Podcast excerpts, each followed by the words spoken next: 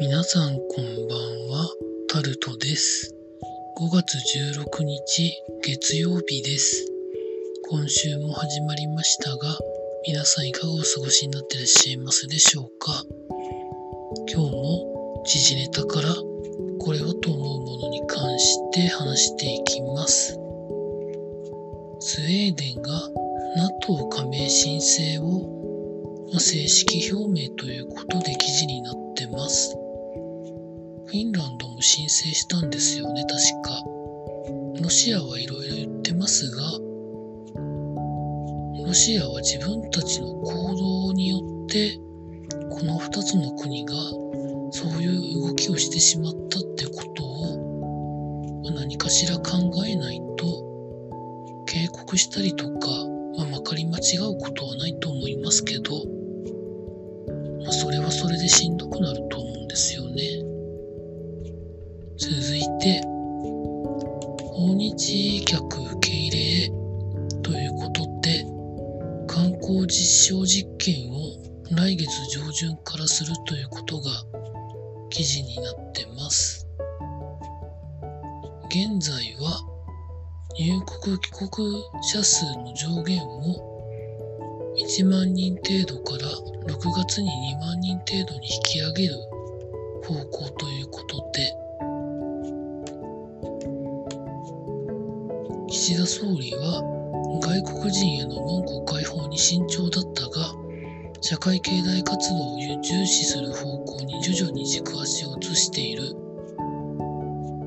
ふうなことなんですけど、今の問題は、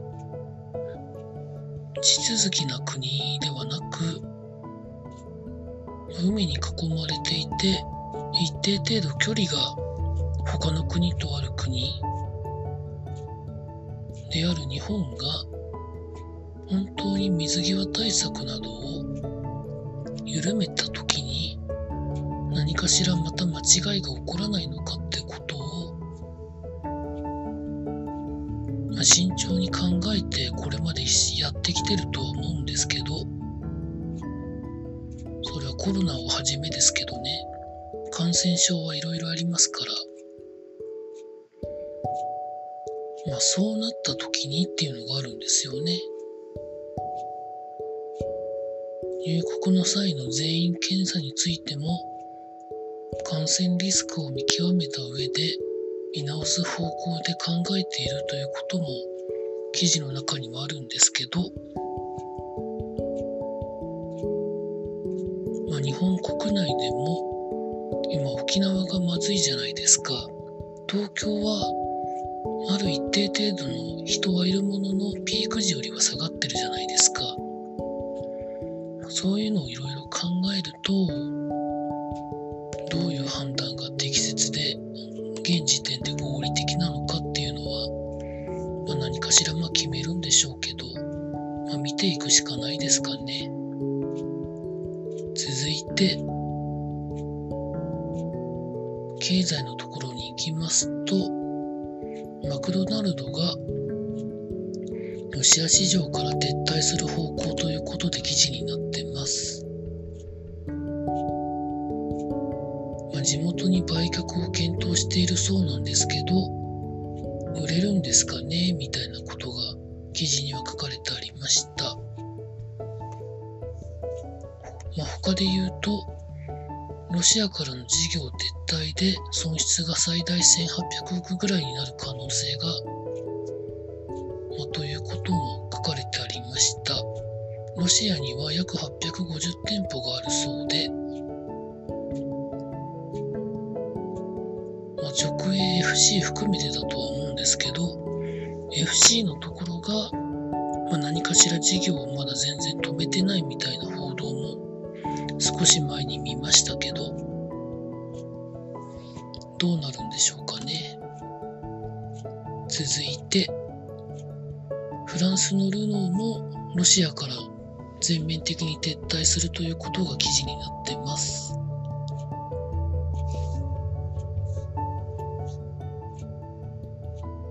まあ、ルノーに関しても、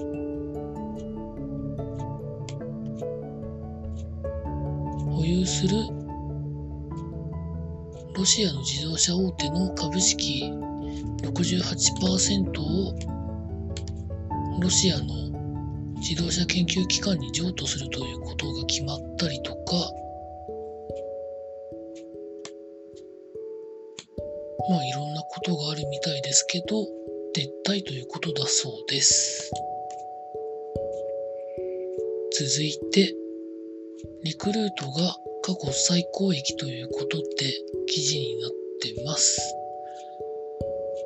リクルートホールディングスが16日に発表した2022年3月期の連結決算によると売上高が前期比26.5%増の2兆8717利益が2.3倍の2968億円ということで過去最高ということだったみたいです。コロナ絡みで経済再開を受けて国内外で企業の人材採用需要が高まってまあそれが影響して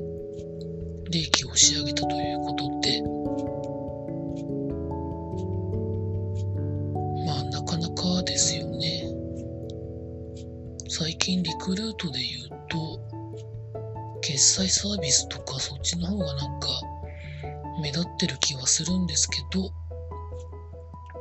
まあ、求人情報だったり、人材派遣だったり、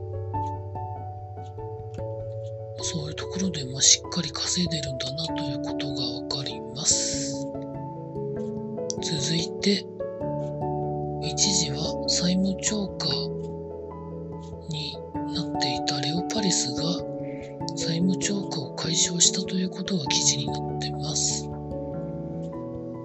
レオパリス21は16日2022年3月期の連結決算で施工不良問題などの影響で陥っていた債務超過を解消したと明らかにしたと。純損益は118億円の黒字ということで人件費などのコストを削減したほか営業強化により入居率が向上したということでレオパレスはさまざまな問題が出て記事に書かれてある通り債務超過になってたんですけどね。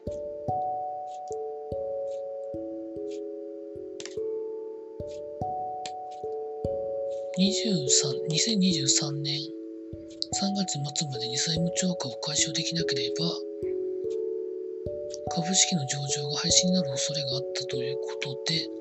それは避けられたということなんでしょうかね。まあでもレオパレスのシステムそのものはそんなに悪いわけでもないので普通にやってればそんなに損失が大きくなるような企業じゃないと思うんですけどどんなもんなんでしょうか。てサ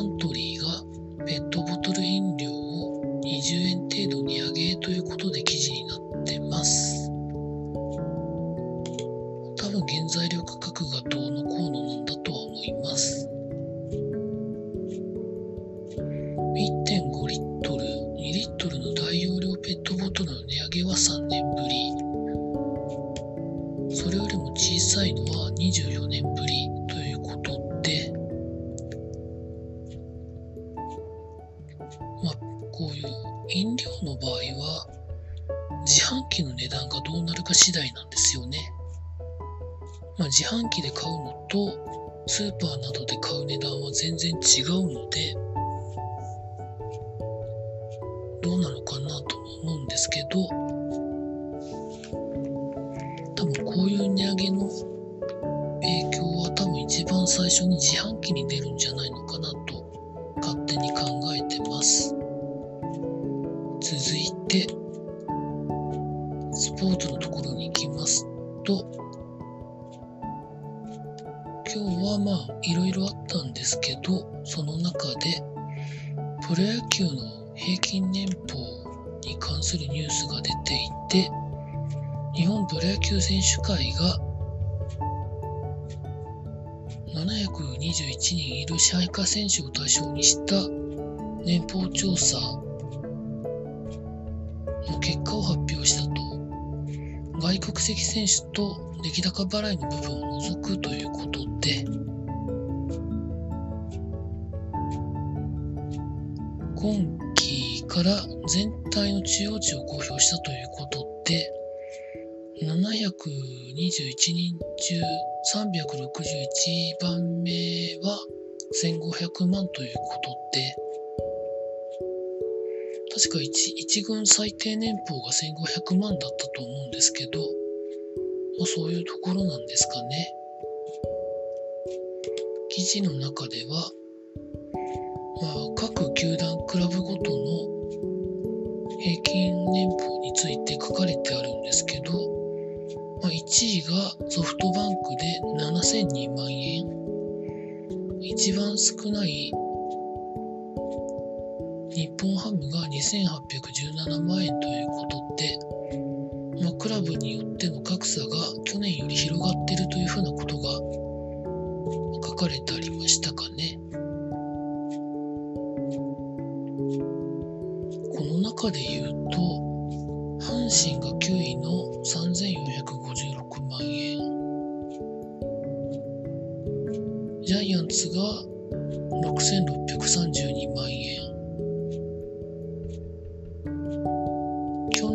勝した日本一になったヤクルトが4050万円ということで、まあ、今年の分なので去年日本一や優勝したところは多分上がったんじゃないのかなと思うんですけどまあそういうことなの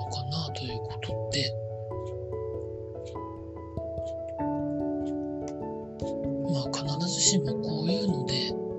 お金を使ってるからある程度順位が高いというわけでもまあないんだなということは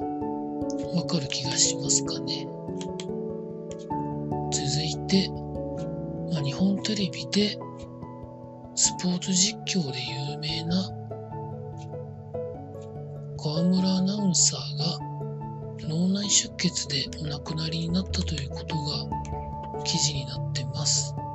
若いんですよね、ほんと全然。54歳ということで、松屋葬儀告別式は、近親の方だけでやられるそうですけど、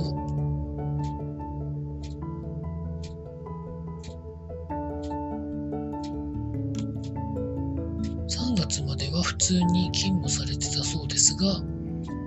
最近直近に関しては体調不良を訴えて入院していたということで、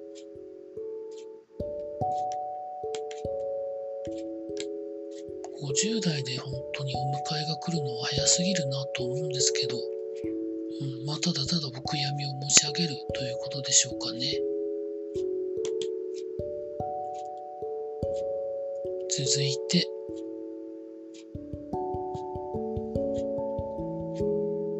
ロッテの江口監督ら2世細菌ということで記事になってます。審判と揉めたということなんですけど、これ審判には全く何らかのペナルティーが出てるわけでもないっていうのが、なんかずるいかなというふうにも思うんですけどね。